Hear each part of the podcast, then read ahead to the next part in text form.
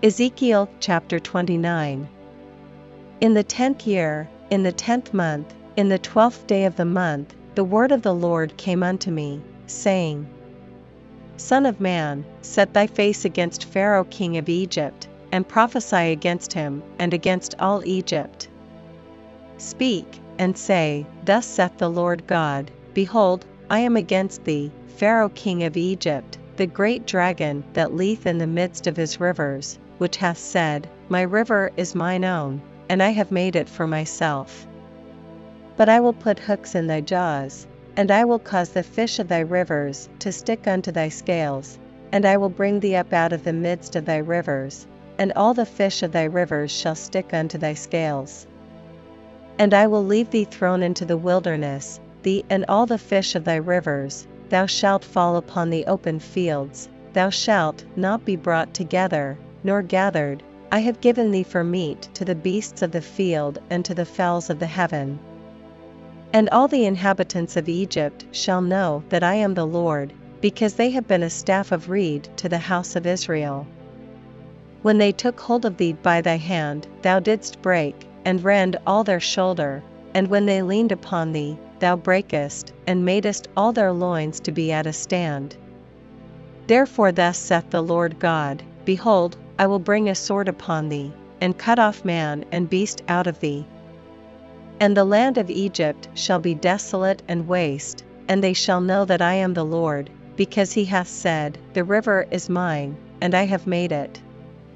Behold, therefore I am against thee, and against thy rivers, and I will make the land of Egypt utterly waste and desolate, from the tower of Syene even unto the border of Ethiopia.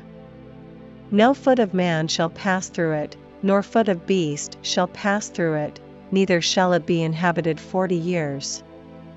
And I will make the land of Egypt desolate in the midst of the countries that are desolate, and her cities among the cities that are laid waste shall be desolate forty years, and I will scatter the Egyptians among the nations, and will disperse them through the countries.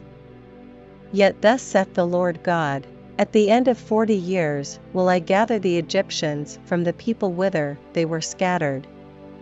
And I will bring again the captivity of Egypt, and will cause them to return into the land of Pathros, into the land of their habitation, and they shall be their base kingdom.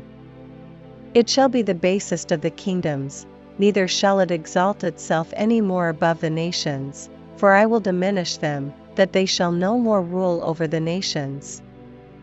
And it shall be no more the confidence of the house of Israel, which bringeth their iniquity to remembrance, when they shall look after them, but they shall know that I am the Lord God.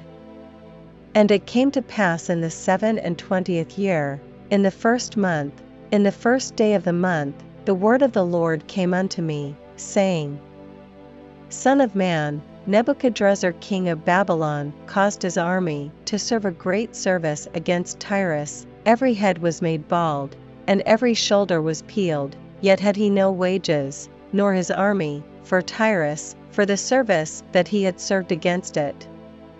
Therefore, thus saith the Lord God Behold, I will give the land of Egypt unto Nebuchadrezzar king of Babylon, and he shall take her multitude, and take her spoil, and take her prey, and it shall be the wages for his army.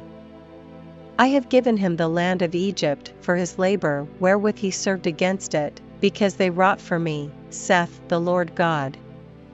In that day will I cause the horn of the house of Israel to bud forth, and I will give thee the opening of the mouth in the midst of them, and they shall know that I am the Lord.